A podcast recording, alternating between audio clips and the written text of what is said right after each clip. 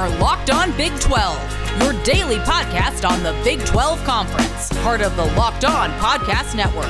Your team every day. Hello, everybody. Josh Neighbors here for the Locked On Big 12 podcast here on this Friday, November the 13th, 2020.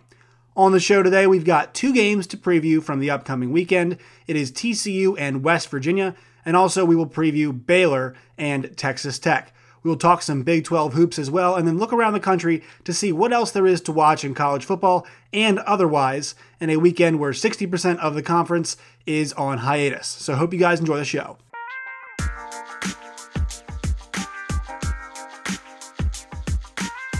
All right, let's get to it here on the Locked On Big 12 podcast here on this Friday the 13th. Hopefully, it is not unlucky and we're able to play both Big 12 games scheduled for this weekend. We've got six teams in the conference that are off. We do have the two games, like I mentioned. In the first game, West Virginia hosts TCU. And then in the second game, it is Baylor traveling to Texas Tech. So, not the marquee games we're used to. Obviously, you guys know on this podcast that we normally do the three games that are kind of the non marquee. We do those on Thursday, and then we preview kind of the big two on Friday, but we don't have that this week. Yeah, and, and on the bye this week, you've got Iowa State, Oklahoma State, Kansas State, who is dealing with their COVID issues, Texas, and then uh, you look at the rest of the way, also Kansas is too. So your your top five teams in the conference in terms of standings are all off this week. Um, and, you know, good and bad. No marquee showings, obviously, is the bad part of this, but also, too, it's a good place, good time rather, for the Big 12 to showcase uh, a couple other of their teams. And I think West Virginia is a pretty much kind of a known quantity, right? We've, we've seen them a lot. They were obviously in that game on ABC last week. Uh, they have been a team that we've seen a bit.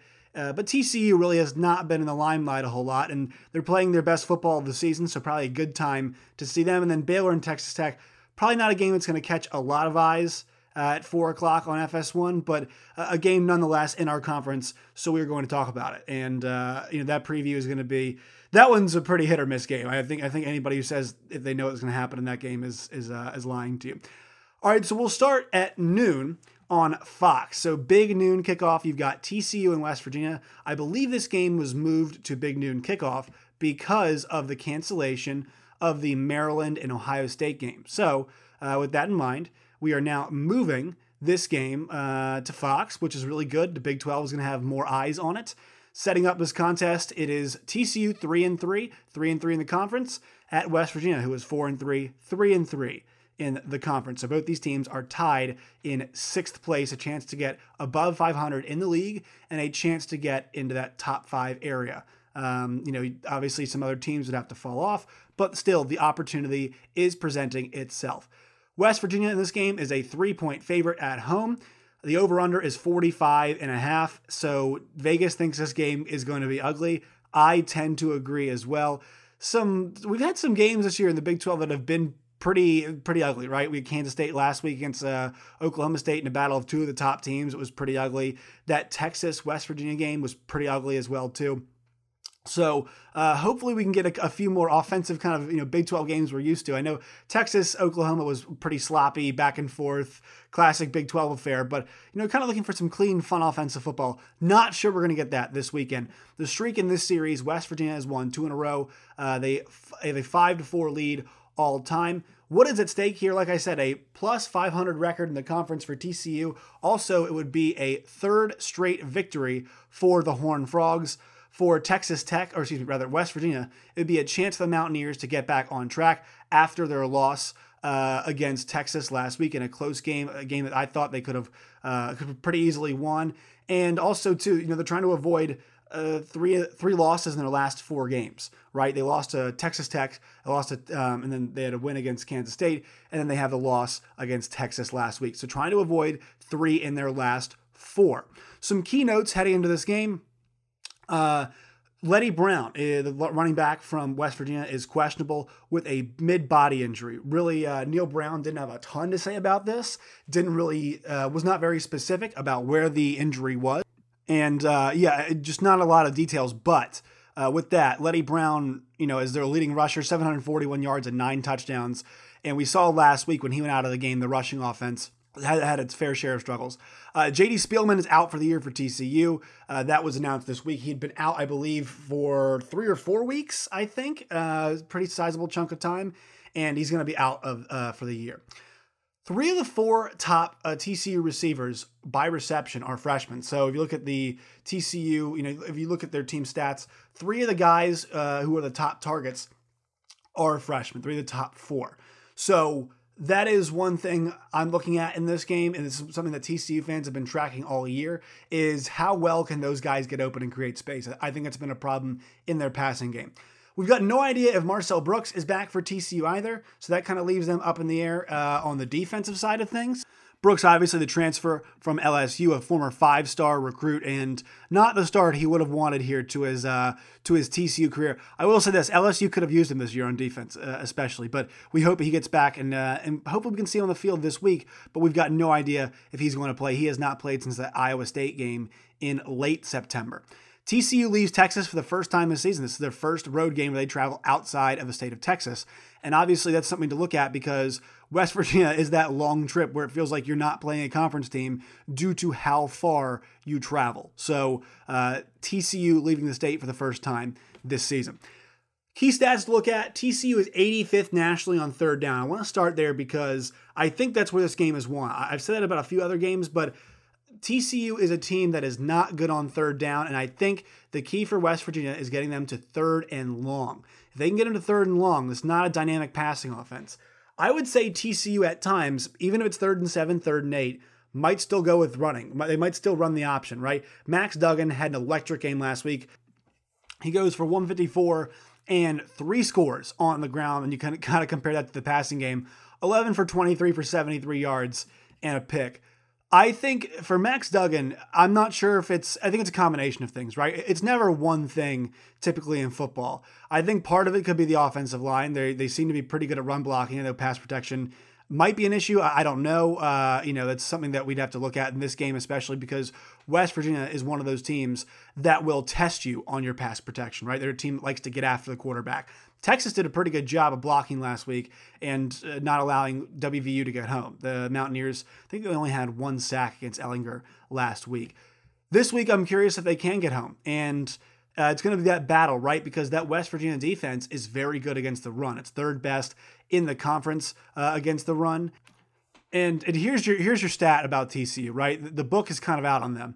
When TCU rushes for 200 yards, they're 3 0 this year. When they don't, they're 0 3, right? 3 and 3 record. That makes a lot of sense. This reminds me of uh, there was a Washington team when they were back when they were the Redskins uh, with Alex Smith. I believe in his first year, that was the year that Adrian Peterson played very well for Washington. They were I forget what the record was, but I think it was like five and four, something in that area. And in games they rushed for 100 plus yards, they won. In games they didn't, they lost. TCU's got to establish that run because their passing game is not consistent enough. They don't have experienced enough wide receivers to get open. They don't have enough talent on the outside, it seems, at this point in time, developed talent at least, to get open. And uh, I'm curious to see, you know, those guys will come along and hopefully this passing game comes along with Max Duggan, but it's not there yet. They're, they're not even close to being there yet. And this is a WVU team that leads the conference in interceptions. So a team that's good at turning opponents over. And uh, I, I, think for Max Duggan, you know, you could force him into making some mistakes. We saw him make mistakes last week against Texas Tech. I think this this Mountaineers defense is much more capable of, of forcing those errors in this game. Um, I'm leaning West Virginia in this game. I, I think that their defense um, I think defensively for them, I just laid out all those things they do very well. It's kind of sticking to that, right? They didn't allow a ton of big plays last week. They, you know, and I can say that because a couple stick out, right? If only a couple big plays stick out in your mind, that means that there weren't a ton of them. So there was the Bijan Robinson long run in the first quarter, and also the long Sam Ehlinger touchdown pass but I thought there was a hold on that one. Nonetheless, still a deep play they gave up um, in, in, that game. So they're good at limiting big plays. Their linebackers are going to have to stay at home against the run. TCU's offensive line last week, and granted it was against Texas Tech, but they were parting the Red Sea last week. Uh, those, I mean, if you look at some of those Jarret Doege runs, like the center and the guard, man, I mean, there is just all day to run, and there's also nobody at the second level too. So they're going to have that challenge. Uh, West West Virginia is, but but also you have to look like this is not TCU's or Texas Tech's front, rather, right? This is not uh, a bad front. This is a pretty good front. And I'm going to keep saying this. This WVU defense is good, right? This is not an aberration. There's a lot of experience and a lot of talent on that defense that have performed very well. This is not just some oh great you know this this defense has been a good point of the team and it, it's cool to see them develop but they're not there yet. No, this defense is legitimately good and they've got obviously a very good front with the Stills brothers. So the challenge for, for TCU is can they block them? Can they open up holes in the running game? If TCU, you know, I think they do have to run for 200 yards in this game. Uh, I think that's going to help them milk the clock. And for their offense that plays pretty aggressive man coverage, they're going to need to, to cover pretty well because I think Jarret Doege is going to be able to have some time and finally make some plays down the field like they were unable to last week. Their running game is what I'm curious about because there's there is a situation in this game where both offenses don't get going. And or or you know, particularly here West Virginia, their offense does not get going because there is no Leddie Brown. Alex Sinkfield now comes in and he's going to be the guy. But they're going to have to rely on this passing game a bit more. They're going to have to, you know, they've been pretty good throughout the season, but this passing game is going to have to prove themselves against a defense that has been improving. Uh, they're sixth in the conference. TCU's defense is so not they haven't been great this year, but the team has won two straight games and they've played some pretty decent defense while doing so in their last two. So that is the challenge for West Virginia on that side of the ball, right? They, they're going to have to uh, manage the game as well. They're going to have to hit some big plays, though. I think they're going to have to go down the field. And those opportunities against TCU, like I said, they are there. This game, you know, I more I think about it, I kind of go back and forth about which way I'm leaning. I'm going to go with West Virginia here. I'm going to I'm going to lay the three points. Uh, the key for them is if they can get a lead, TCU is not going to be able to catch them playing from behind. If you can get like a 10 point lead in this game and make TCU throw the football, you're going to put them in some bad situations, be able to turn them over and cash in for some more points. So my uh, my prediction here is West Virginia lay the three points if you're going to go for it. I know I had a rough week last week, but I would lay the points, uh, and I think WVU wins this game uh, by probably 7 to 10. I, I think it's going to end up being close. I think it's going to be 7, 10, 13, so maybe kind of in that 1 to 2 score range. Uh, I'm not seeing a blowout here. Not sure if I'd touch the over under. You never really know what you're going to get in a game like this. It could be ugly, though. it, it could be very ugly. All right, we're going to take a break. We're going to hear from our sponsors, and when we come back, we're going to preview the Baylor Texas Tech game. But first, a word from one of our sponsors. Today's Locked On Big 12 podcast is brought to you by Coors Light. Do you ever feel like you're always on? What do you do when you need a moment to chill? How do you like to hit the reset button and get ready for whatever's next? These days, everything is go, go, go. It's nothing but nonstop hustle all the time work, friends, family, and a million pressing social issues, and the expectation to be on 24 7. That's when you reach for a Coors Light. It's made to chill. There's only one beer it's made to chill, and that is Coors Light. Mountain cold refreshment made to chill, Coors Light is cold lagered, cold filtered, and cold packaged. It's as crisp and refreshing as the Colorado Rockies, perfect for a moment to unwind. Coors Light is the one I choose when I need to unwind, so when you want to hit the reset button, reach for the beer that's made to chill. Get Coors Light in the new look delivered straight to your door at get.coorslight.com. That's get.coorslight.com. Celebrate responsibly, Coors Brewing Company, Golden, Colorado. All right, next game on the docket, the only other game on the docket. This one is at 4 o'clock, and it is on Fox Sports 1. That is going to be Baylor traveling to Lubbock, Texas to take on the Texas Tech Red Raiders. Baylor is 1 and 4 on the season. Texas Tech is 2 and 5. Baylor 1 and 4 in the conference. Texas Tech is 1 and 5 in the Big 12. The line on this game is even. It's going back and forth. Uh, when I did the notes for this show, it was even. It is now one and a half in favor of Baylor. So Baylor at one and a half point road uh, favorites here. So yeah, four o'clock game FS1, like I mentioned. Um, over under is 57 in this game. Baylor has won the last two. They have won seven of the last nine in this rivalry. What is at stake here? And I hate to be condescending, but it, this is actually what is at stake here. It is not being the second worst team in the conference, right? Texas, uh, rather, Kansas is the last team in my power rankings. They're last place in the conference. They're last place in everything. There's no debating that they are the worst team, uh, the worst team rather. Uh, this game though is to decide who is who is right there. Right, there's nobody else that I see being worse than these two teams, and I guess worse is is kind of the wrong term to use. Uh, no two teams have played poorer this year than these two, uh, outside of Kansas. So I know I know um, Texas Tech has two wins. They have that good win against WVU, so that's something to hang their hat on. Baylor had just has the win against Kansas. You want to get a win elsewhere, so so I think the the place where I want to start is um, some relevant news. Terrell Bernard, the leading tackler and linebacker for Baylor, is out for the season with a torn labrum and a fractured shoulder. We wish him a speedy recovery. 55 tackles, three and a half sacks on the season. It'll be Abram Smith, a converted linebacker, or excuse me, converted running back who's now playing linebacker, who will replace him. Craig Williams, leading rusher, is out for the season. He averaged like a little bit under 50 yards a game, though. It says more about the you know kind of rushing attack or the lack thereof that Baylor has had this season. John Lovett and Tyquan Williams should be back from their injuries. So, running back and wide receiver getting back into the fold for the Baylor Bears. One note for Texas Tech it looks like Henry Colombi and Alan Bowman are going to play.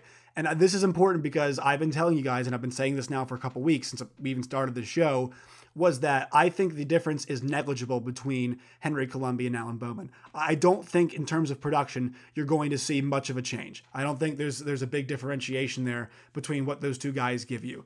Uh, this offense has looked good at times. It has also sputtered at times. And for me, I know Alan Bowman has had injury issues, but just I think he is a more consistent player. Henry Colombi's pretty consistent, but it's not consistently good enough.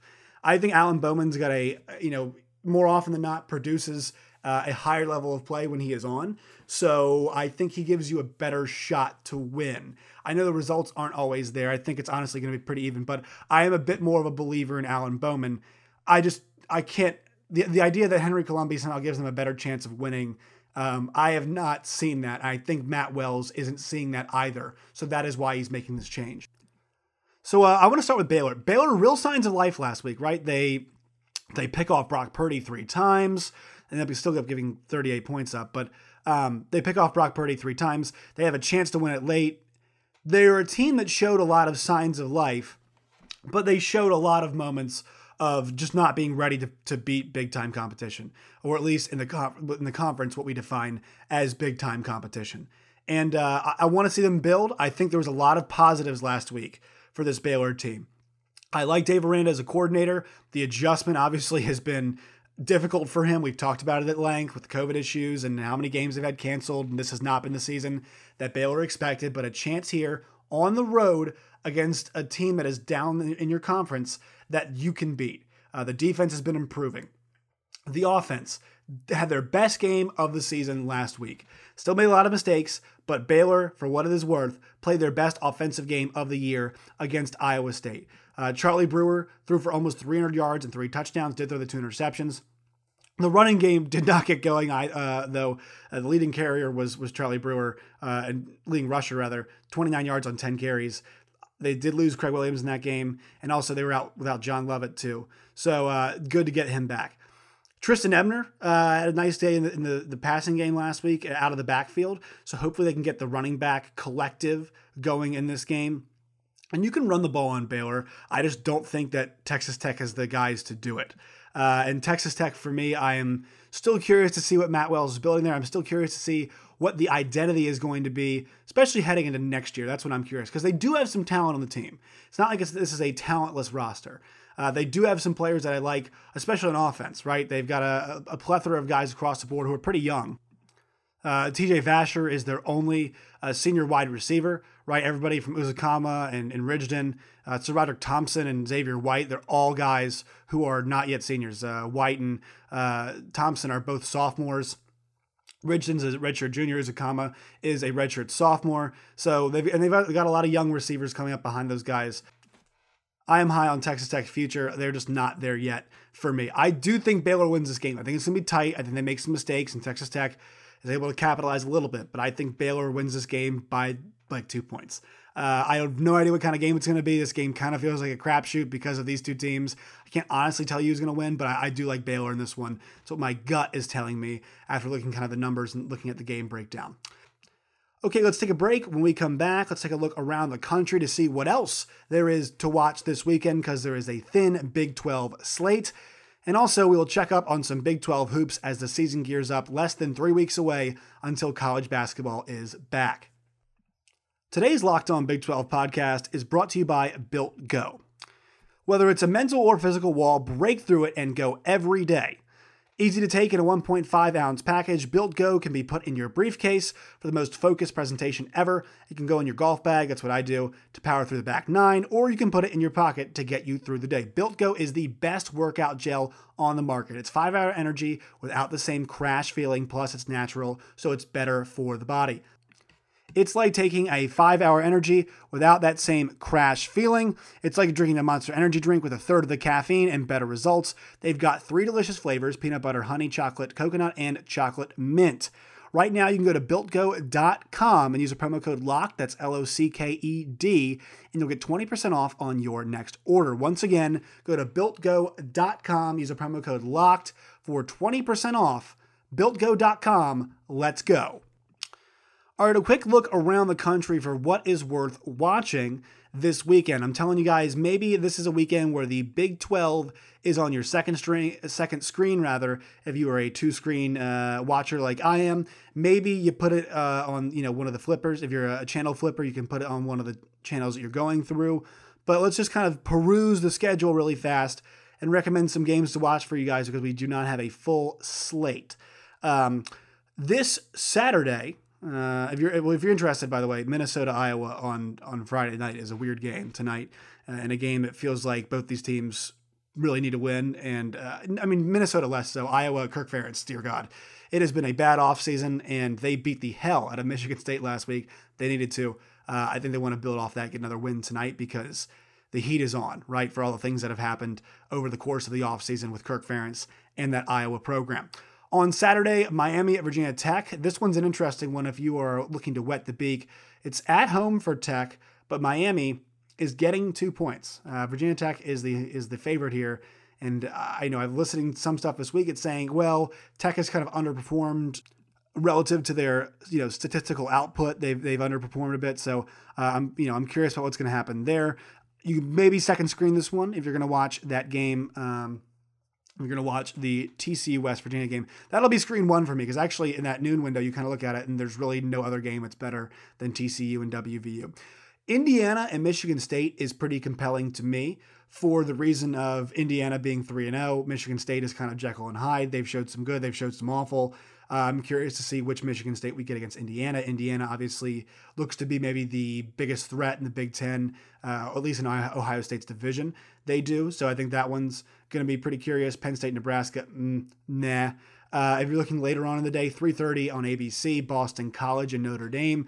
That's the one a lot of people have circled because they are curious about how does Notre Dame respond after the best win that anybody's had this season, their victory over Clemson. I'm curious too. So 3:30 on ABC. 7 p.m. on ESPN, Felipe Franks returns to Florida. No uh, Sam Pittman. He has got COVID. We wish him a speedy recovery. That one's interesting. Florida, obviously, now kind of in the driver's seat in the SEC East. So maybe that is worth a watch. Michigan and Wisconsin. If I mean, if you like pain and suffering, that might be the game for you because I, I think, I think, uh, I think fans of Michigan might be going through it that game. It also depends though who is playing for Wisconsin in that one. Pac-12 after dark, Cal, Arizona State. Cal gets their first chance to play Utah and UCLA. Both those teams playing their first games as well. And then you look at kind of the casualty list, right? Now you start thinking about all the games that we lost: Alabama, LSU, Ohio State, Maryland, A&M, Tennessee, Auburn, Mississippi State, Georgia, and Missouri. Uh, I mean, we lost a lot of football games this week due to COVID. So uh, everybody stay safe out there. Also, too, that is the message. And a lot of schools, you know, going full time or primary primarily now online. Many people believe these COVID outbreaks can be traced back to Halloween parties. I don't think that's an incorrect uh, assertion uh, this time around. I and I do believe you know you, got to understand these are college kids, so it does make a, a touch of sense that that would that would be happening. Something else I want to note the Masters is on this weekend. So if you are like me and you are a golf fan, also, uh, in addition to being a college football fan, this is a wonderful weekend. This is a great weekend to flip between both. The nice thing about this weekend is that the Masters is not going to be necessarily conflicting with a lot of the football games, right? They're going to start at. Uh, they're going to start, you know, around seven or eight in the morning on Saturday morning, hopefully, barring any weather issues and they're going to keep playing until around 5.30 5 5.30 depending on whether it's overcast or not so that's exciting right i mean you know if you're a golf fan like me golf college football i know there's a pretty large contingent of us who are uh, fans of both which makes it a really awesome weekend, right? I, I, love these kinds of weekends where there's golf, there's college football. So that should be exciting and something to keep an eye on if, if you are like me. A nice thing to have on to be able to toggle between you know the games happening uh, and some golf. All right, let's touch on some hoops before we get out of here. So the AP poll for the college basketball season came out this week. Gonzaga number one, Baylor number two. Baylor gets 24 votes in this poll to be the number one team in the country. So Baylor will start off the season in the eyes of the Associated Press at number two. Uh, other Big 12 teams in this, they've got Kansas at number six. So Bill Self's team will start off there in the top 25 once again this season. Also, Texas Tech, Chris Beard's group, is at number 14. It's crazy to see Texas Tech is now a basketball school through and through, man. Uh, a great environment and, you know, great coach. For my money, one of the three best coaches in college basketball. Um, when you think about, for me, it's Tony Bennett, uh, Jay Wright, and then uh, Chris Beard at Texas Tech. So he's got his program right there at number 14. West Virginia is at 15. So Bob Huggins' group, another year older. I'm sure they'll have a ton of depth once again this season. They are at number 15. And uh, let's see, there were no other teams from the Big 12 receiving votes so you're going to have four Big 12 teams in the top 15 teams in the country. It's pretty impressive stuff to start off the season for the conference. And then they had the announcement of the All American teams, preseason All American teams. Luka Garza of Iowa, and then look, it's Jared Butler of Baylor. So he is right there. And also, surprisingly, I, mean, I just I have a problem with this because I like they're freshmen, so they haven't played college competition. So I think naming somebody a college preseason All American without any college experience is difficult. Cade Cunningham's awesome. Like I'm not gonna not gonna front. He's a tremendous player, but putting him as you know as as a preseason All American is a very bold move. But uh, senior Luka Garza and senior Jared Butler, also Cade Cunningham, freshman from uh, Oklahoma State, is there. Junior Ayo Dosunmu from uh, Illinois is on this list. Gonzaga senior Corey Kispert and Arizona State senior Remy Martin is also on the all uh, preseason All American list. So uh, nice to see that there is some Big 12 representation in both. Kind of gets you excited for basketball season, but you got to be cautiously optimistic with what we're seeing right now. My hope is this. My hope with a lot of schools going online, I hope they send kids home and do everything remote because it has been my belief that college sports would be best played right now, and I want them to be played. I'm not saying they shouldn't be. Um, I think it's tougher to make the argument for playing them right now with how bad the COVID cases are, with all of the kids around. I think if you make everybody remote and you want to make this money, and, and a lot of the uh, a lot of the schools are making kids remote as it is now online. Send them home. Say, hey, look, if you if you live elsewhere, you know, please go go back to your home and, and do your classes online there, right? Uh, you know, for me, I went to Missouri. They are now going all online. I'm hoping that, you know, they would tell somebody like me, hey, go back to Virginia, go there. Because those players, if they're the only ones on campus, they can, you know, A, quarantine, and also there's less people around, less opportunities for them to do things, right? It's the argument of, you know, a lot of people argue, hey, um, the kids are more safe at school than they are at home, as it comes to a lot of the players, right? There's an argument with the players. Apply that argument, then, and I think you apply the opposite to a lot of the other students, right? Is if kids are from out of state, hey, you know, go back, go back to where you are from, so we can, you know, uh, not just for athletics purposes, but for general health purposes, right? Uh, COVID cases have skyrocketed across college campuses everywhere. So I think it makes more sense. It's also going to help these basketball season, basketball and football seasons, which we know how much revenue they drive in, and we know that they, the schools say they they really need them. Watching the way they're slashing programs right now, this is the best way to do it. Is if you can get those kids as far away from possible. I still believe in a pod system. I still think the best way to go is quarantining people in places and then playing games. Um, a great example of this is the tournament at the Mohegan Sun that is happening. And a, a, reason why I think that tournament is a good example is because the Mohegan Sun, number one, has been putting on events for months now, uh, mostly combat sports events there. And they've been testing people, they've been, they've been quarantining them, they've been fine. But I, I think it's just the best way to do it. I know these are college kids and they've got the chance to opt out, but you know, if you want to play college basketball season, I think potting these groups and saying, all right, you know, we're going to have a three week stretch where we've got these five teams together and you're going to play eight games in three weeks. Or, you know, it's four weeks together and you're going to play eight games in four weeks. Um, you know, and everybody's going to be in Kansas City, and we're going to play all the games there, and you guys are going to stay in the hotels, right? I mean, these these teams spend a lot of money, and and it is my opinion that the money is there for these kinds of things. But I just don't know how they're going to get through a season. And Matt Jones of Kentucky Sports Radio, if you guys follow college basketball, he's obviously a very prominent voice. But he said, look, he said, I don't know how they're going to do this non-conference thing. And I kind of echo that too. You know, unless it's going to be a Mohegan Sun situation where you've got these guys quarantining, it's going to be a challenge. It's going to be difficult. And once again, basketball is a sport where the physical contact and the nature of the game uh, lends itself to you could you will get COVID, right? We already saw it. I'll use the example again: Rudy Gobert and Christian Wood. He gave it to him. So uh, moving forward, I think that's something to be mindful of as we approach college basketball season. Love college hoops. Uh, I am sour about the way the Big 12 ended last season. They had two unbelievable teams in Baylor and Kansas. Texas and Texas Tech were going to play a super compelling game against each other, right? In a game that was going to decide maybe he goes to tournament, maybe Shaka Smart keeps his job. So the opportunities are there um, for the, the, Big 12 this season, right? I think it's going to be another fascinating, fun season. You add Oklahoma State into the mix. How much has WVU improved? Um, you know, what's Iowa State going to do differently this year? Uh, Kansas State, you know, can Bruce Weber get those things turn, turned around after losing Cartier Diarra? So uh, I'm I'm very curious to see what happens this year in the Big 12. All right, that will do it for Locked On Big 12 today. Make sure you guys follow us on Twitter at LO Big 12. Make sure you follow me at Josh Neighbors.